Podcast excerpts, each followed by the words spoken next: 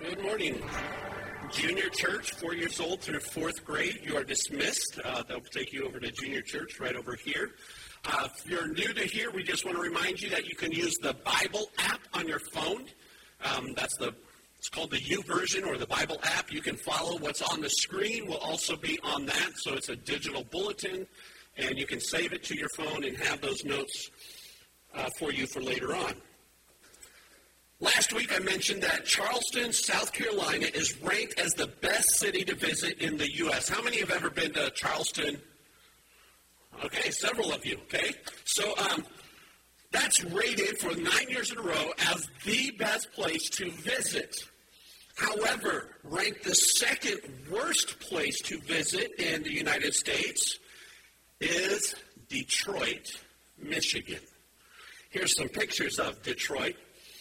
Detroit, known as the Motor City, was once bustling, growing, thriving city, and now look at those empty blocks. That's not a war zone. That is actually taken last year at one of their factories there. This once thriving city is dying. Their way of living is gone. We start a new series as we've continued our study through Acts, and Paul starts on his secondary missionary journey. Last week we stopped at Thessalonica. And there we saw the Jews had taken residency in the city of jealousy. Today we're going to move a few verses in chapter 17 to the town of Berea.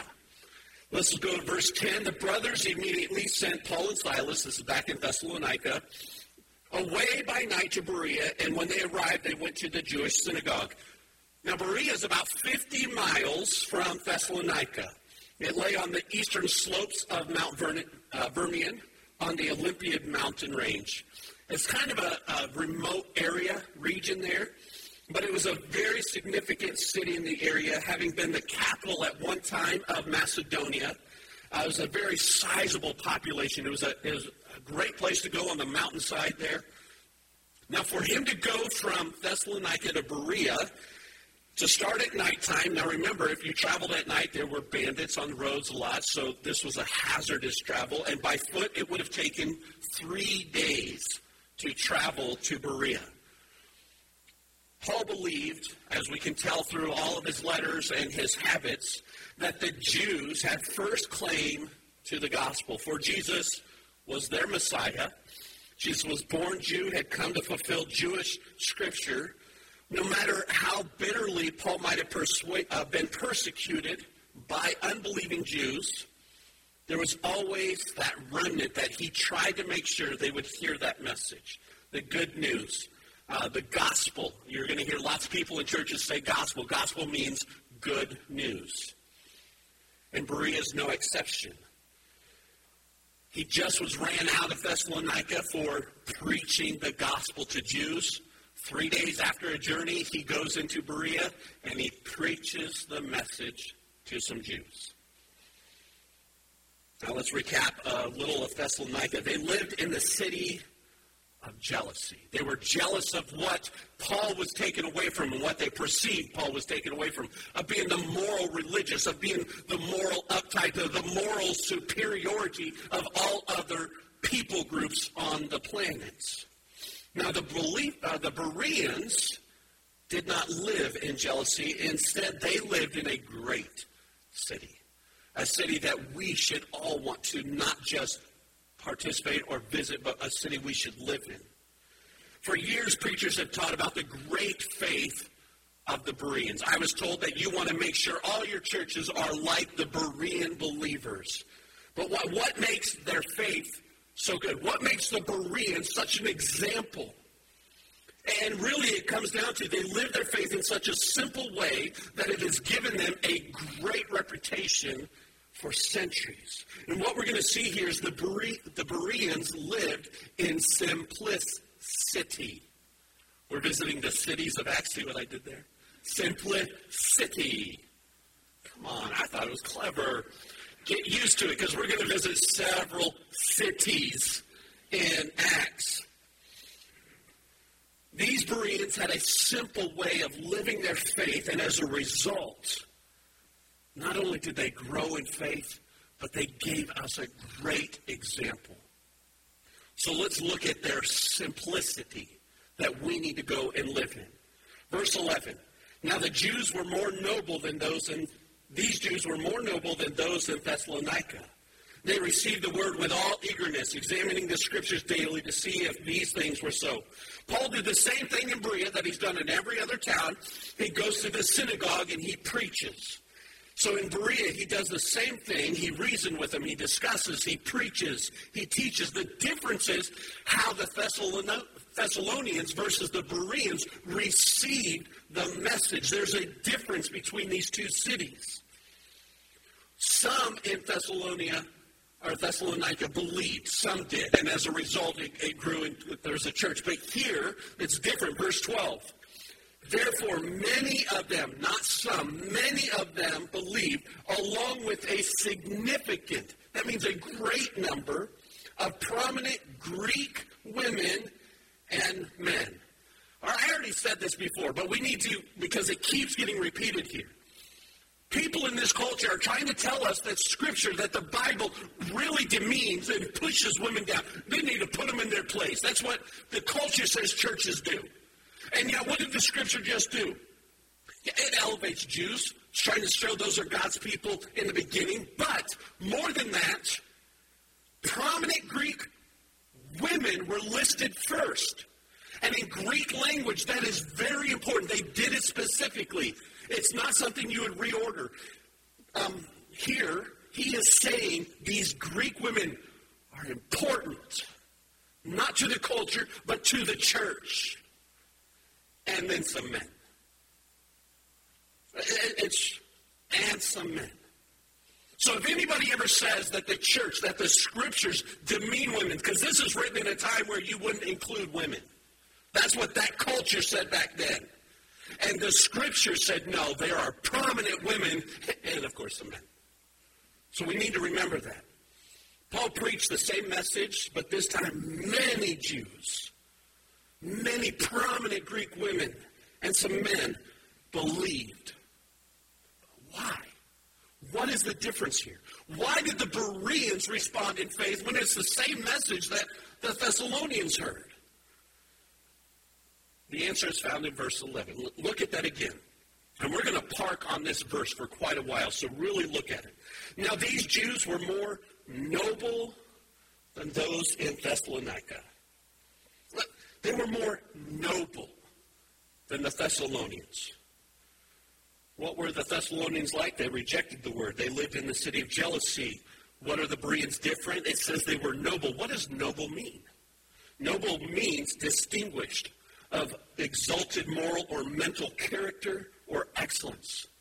They had an exalted moral character. These believers in Berea had exalted moral character. They had higher expectations for what it meant to live according to God's word. Now, how did they get there? I just, I would love for people to call me noble.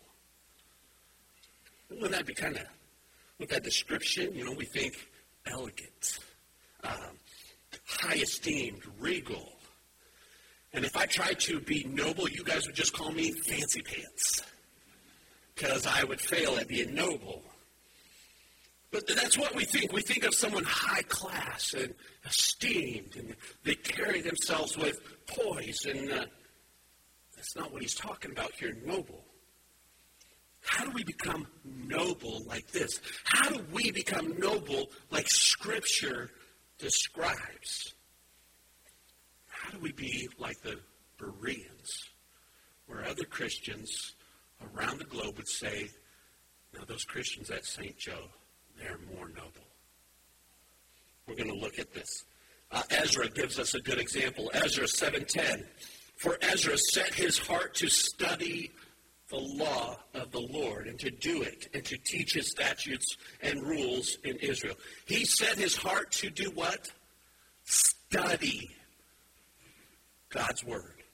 What does Scripture say about the Bereans? Verse 11 They were more noble than those in Thessalonica. They received the word with eagerness, examining all Scripture daily to see if these things were true. It says they received the word with eagerness.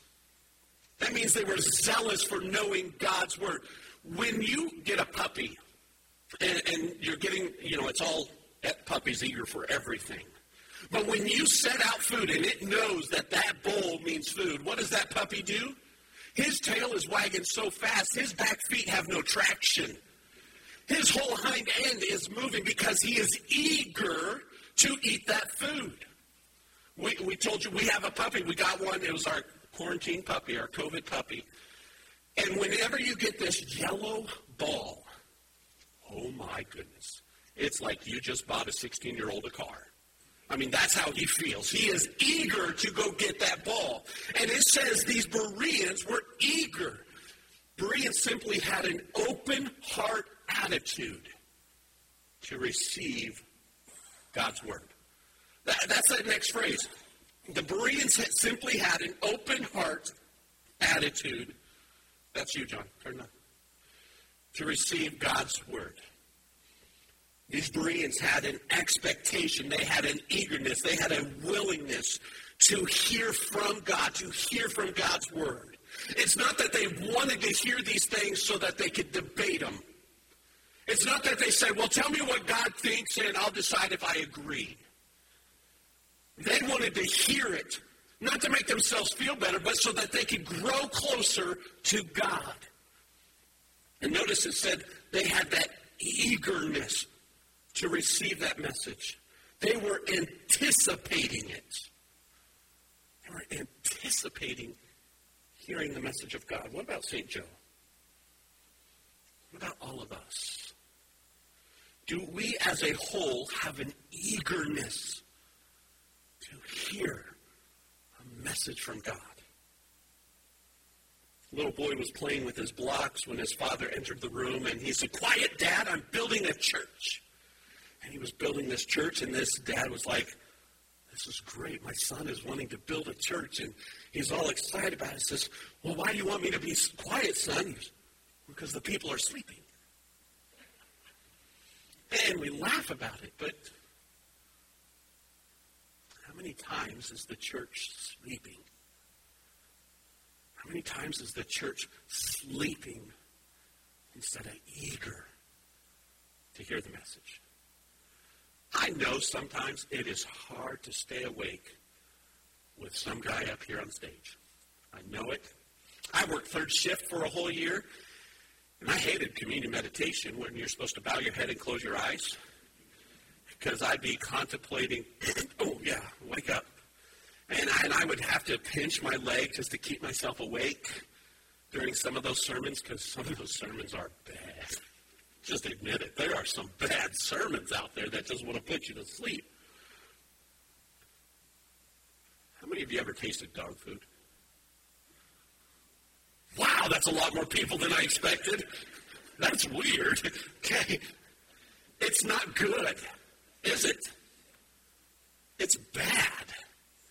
And yet the dog is eager to have it because they know it is good for them. They know that it is best for them. And I don't care my attitude. I don't care my circumstances. It doesn't matter. I should be eager for the Word of God. It is God's message. I'm tired. So what? Man, I had a bad day. I don't care. I'll tell you right now, I have a headache. I feel like my left eye is going to pop out of its socket. It hurts. But God's message is right here. Do we have an eagerness to put all those things aside and say, I want to hear from God? I don't care about dinner. I don't care about who's coming over. I just want to hear from God. I am excited for that. Vance Havner, an old preacher, said the same church members who yell like Comanche Indians at the ball game on Friday sit like wooden Indians on Sunday morning. And we've all seen that. I've seen people hoop and holler and they're yelling, they're excited, and they come to church. Can't you tell I love God? And you can tell they love football. Oh, they let you know that. Can we really get excited about ball games or other things in life? But where is our fire, our eagerness, our anticipation for God's message? Instead, many times aren't we critical, negative? Did you see what he's wearing? He didn't make me feel good. Here's a little poem I found. Some go to church just for the walk. Some go to church to laugh and talk. Some go there the time to spend. Some go there to meet a friend. Some go for speculation. Some go there for observation. Some go there to doze and nod. Some, so few, go to worship God. What has happened to our eagerness? As I was looking at the Bereans, it's what really hit me. Are we eager, anticipating? Romans 12, 11 says this, never be lacking in zeal, but keep your spiritual fervor serving the Lord. Where's your, I, I have a couple questions, and I don't want you to answer. I don't want you to tell me these answers, but I want us to think about them because I had to answer them for myself as well. Why did you come to church today? Was it to hear a great message? Was it to hear some great songs? Was it to see some great people? Was it so that you could be in the presence of the great God? And I had to answer that. I think we all need to. We need to be like the Bereans, have that readiness, that eagerness towards God and His Word, which is what made them noble. Notice what else the Bereans did. They weren't just eager to receive the message. Verse 11, they received the word with all eagerness, examining the scriptures daily to see if they were so. The Bereans simply examined the message for truth. They examined things for truth. They were diligent to take that message they were heard. They were excited, they anticipated, but there was also the anticipation that I get to break this message down and make sure it's true. They compared it to other scriptures to make sure it was right, which means if you're going to examine something to make sure it's right according to the rest of scriptures, what does that mean about the rest of scriptures? You've got to know them. You've got to know them. Uh, banks they are always training their tellers, their employees, to know the difference from counterfeit money and real money. You know how they do it? They don't give them a bunch of counterfeit money. They said, This is the real money. Study the real money. Study how it feels. Study how it looks. Study how everything about this. That way, when something counterfeit, you're like, That's, that's wrong. That's different. That's wrong. And that's what we need to be like these Bereans, that we are constantly studying all the scriptures. That way, when somebody says something that sounds great, we're like, wait, wait a minute, that doesn't feel the same as the rest of scripture. These Bereans knew scripture, they were studying scripture a lot. And that made me ask the question how much am I studying scripture? Studying it, not to prepare for a sermon, but studying scripture just because it's his message. And I want to know more of it. There was another young boy who came to his father with a question. And I love when I hear questions that kids ask their parents. They're, some of them are great. Well, this one, the dad, hey dad, is the moon really made out of green cheese? And, you know, there's all those things. The moon is made out of cheese. And this dad was busy reading his newspaper, and he replied, Go read the Bible and see. I love his reply, but how he delivered it was bad. Well, the boy left, and he went and did that. And he came back. He said, Is it made out of green cheese, Dad? Well, how did you figure that out, son? Because the Bible says God made the moon on the fourth day, and he didn't make cows till the sixth. Some of you don't understand how milk cheese. When I read that, my first thought after laughing was, how did that boy connect it? He went and studied it.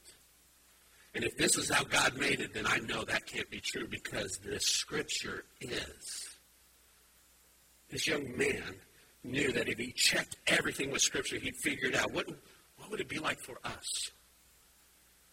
Man, I have this new job opportunity. Let's go back to Scripture.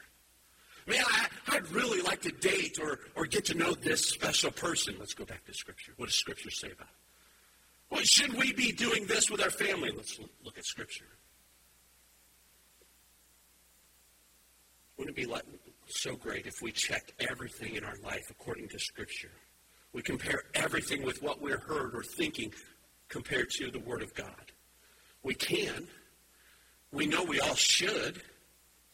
Does anyone know what this is? There's a picture going to be on the screen. What is that?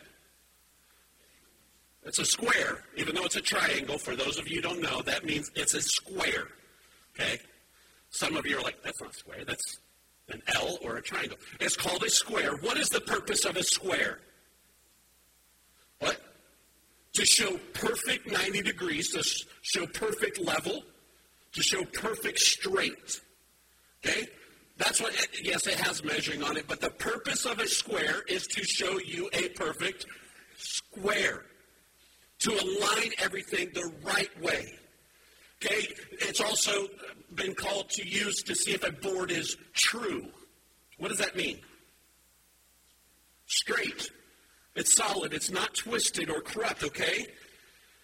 And, and this is what, when your square is out of tune, you get rid of it and you get a brand new one because this is right, not the board. So everything gets compared to these. And we have a square. We have something that can tell us if it's straight or true. We can tell us if something is a little askewed, may look good, but it's not. The carpenter who doesn't use this has warped wood. He just does. And the Christian who doesn't use this has a warped faith. The Bereans were noble because they used their scriptures. God has given us His Word so that we can know Him. We can know what He's saying. And and to know him eternally, to be saved eternally. Dwight L. Moody, a very famous preacher, and if you could ever read things of Dwight L. Moody, just do it, because it's going to be good. But listen to this quote. It should be on the screen. If all the time I have spent praying for faith was put together, it would be months, he said. I thought that someday faith was going to come down and strike me like, like lightning, but faith did not come. Then one day I read the 10th chapter of Romans and I put it in there.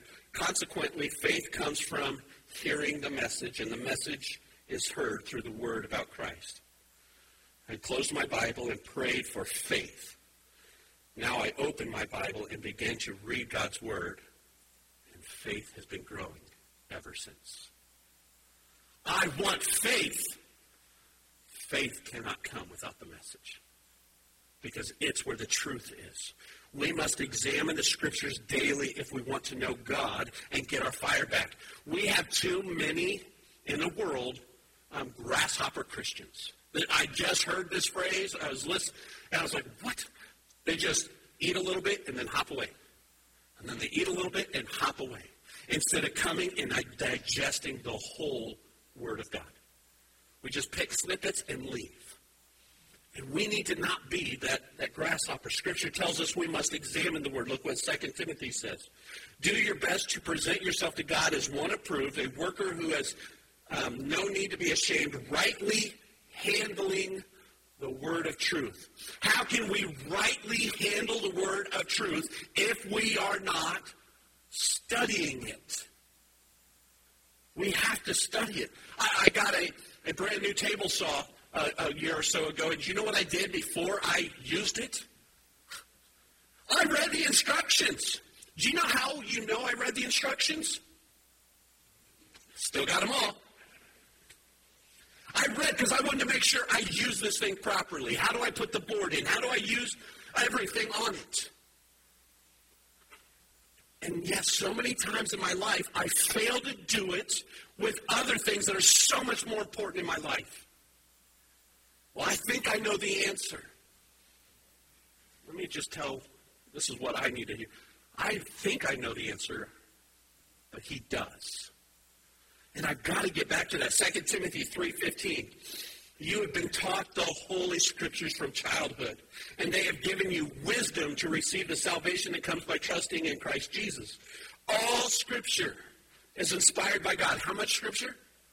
All scripture is inspired by God and is useful to teach us whatever is true, whatever is square, whatever is right there.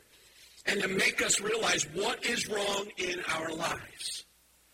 It corrects us when we are wrong and teaches us to do what is right. God uses it to prepare us and equip his people to do every good work. God uses Scripture to equip us to do good works. Which means if you want to have a positive influence in the world, if you want to have a great godly impact in the world, you cannot do it without the Bible. That's what that scripture just said. You want to have a good impact on your children or grandchildren, you need scripture.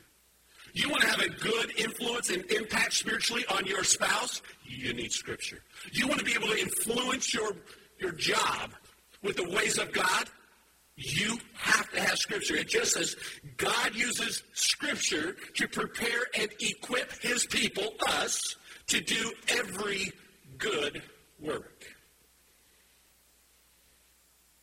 Because the Bereans simply lived out their faith in this way.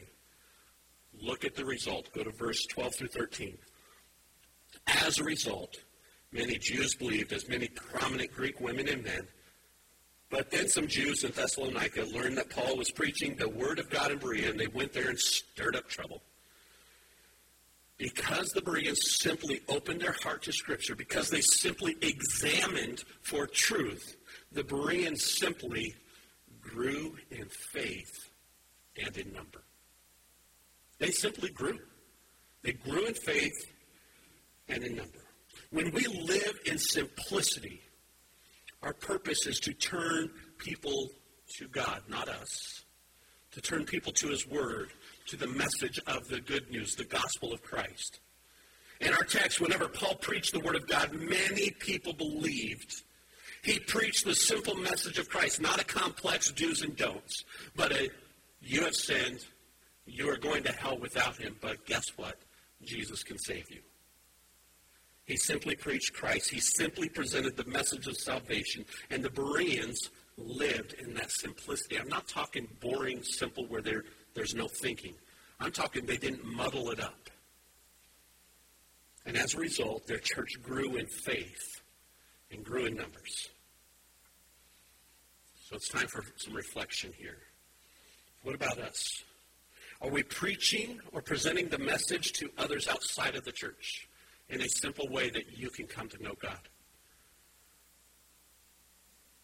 Or are we telling them you have to get it right before you come to God? If, if we're not, how do we expect people to believe and respond to Christ if we're not telling them? I've heard so many people say they're sick of this culture. They're so tired of this ungodly culture. I'm one of them. While going through this, the question that really hit me in the head, and I know it was God saying it, he goes, So what are you saying different? Are we coming in here holding up, complaining? Oh, it's really bad out there. Or are we, like Jason was saying, living the real love of Christ and going out there and saying it and living it and pointing them back to the truth? Do we not have a message to share? Do you have a message to share with people? If you know Christ, you do. Doesn't the message of Christ apply to all people? If so, how can we share it? What is our motivation that's going to get us talking to other people? To have that eagerness and anticipation. All it takes to be simple in your faith is to know it, to expect it, and then to go in it. Be eager to accept God's message with that open heart, to examine Scripture, to make sure everything you're hearing is true. And when you do that, you're going to find you're doing more and more ministry. I get asked a lot, I just don't know God's will in my life. How do I know God's will? I'm not going to tell you God's will. Do you know why? I'm not God. I'd like to think sometimes I'm as good as Him, but I'm not. I am a horrible substitute for God. But you want to know His will? You're not going to guess it. He's going to tell it. He's going to review it and share it to you. He's going to show you how he equips you. That was in that scripture. I just don't think I can do ministry. Really? He will equip you to do so. He said so. And the more we read scripture, the more we're going to start realizing, I'm doing ministry. I'm doing it more and more because we keep practicing it. The more you examine Scripture, you're going to see your perspective changes.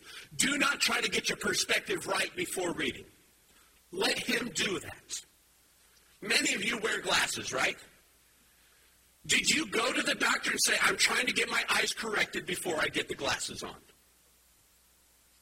That's ridiculous. That's what the glasses are for. This is how you look through the Word or the world. You, you have a skewed vision, we'll look through it here so that He corrects your vision.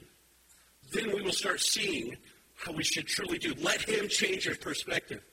Charles Spurgeon, another great theologian, said this If God has spoken, listen. If God has recorded His words in a book, search its pages with a believing heart. If you do not accept it as God's inspired word, I cannot invite you to pay any particular attention to it. But if you regard it as the book of God, I charge you, as I shall meet you at the judgment seat of Christ, study the Bible daily. Treat not the eternal God with dis- disrespect, but delight in his word. Do I believe this is the word of God? And I, I was really looking at that. Do I believe this, this is the word of God? Yes. Prove it. How do I prove it? That this I truly know is the Word of God. That means I must read it so that I can know it and defend it, so that I can know it and share it, so that I can know it and obey it. If I don't believe it, that's where it'll sit.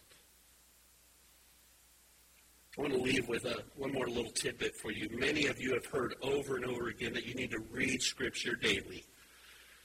And sometimes when we hear that, it just is like another to do list. Are you kidding? I already feel bad enough about my life. Why give me something else to make me feel bad about?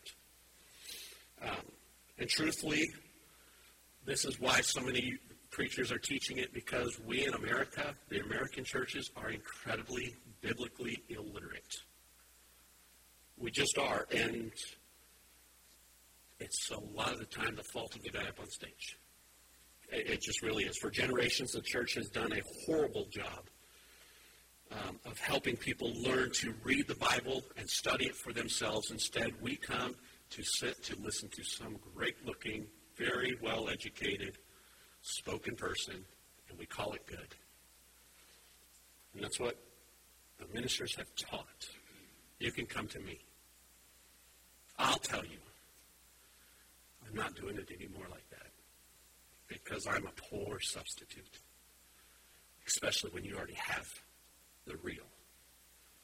As a result, God is not welcome in because the church has not done a good job of this. Instead, the church is promoted to come on Sunday morning and hear one or two people talk about Scripture. And as a result, our nation is no longer a Christian nation. You can try to argue that with me if you want, but it's just true. We are not a Christian nation. And if you don't believe that, just go look at the laws. As a result, God is not welcome in the entire education system or the judicial system. As a result, Christians, uh, by Christians not studying the Word of God, not reading the Bible for themselves, evil, ungodly beliefs have entered not only the country, but they have entered the church. I'm not trying to do a guilt trip. I, this is preachers, a lot of preachers' fault.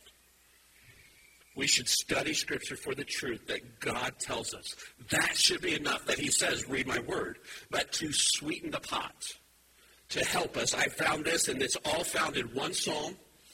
Uh, found a list that I want to share with you. Seven reasons why the Bible study will change your life. One, you will be blessed if you study Scripture. It says so. Blessed are those whose ways are blameless, who walk according to the law of the Lord. That, that means Scripture. You will be blessed. You will be purified. Number two, how can a young person stay on the path of purity? By living according to your word. That means adults, it's our job to help our kids be purified. That means we got to teach them and show them the word. Three, you will see amazing and miraculous things. Verse 18 there, open my eyes to see the wonderful truth in your instructions. That means by reading his word, I'm actually going to see it fulfilled in front of me. Four, you will be revived. How many of you are tired? Look what it says, verse 25. My soul clings to dust. That's what I feel like in this world.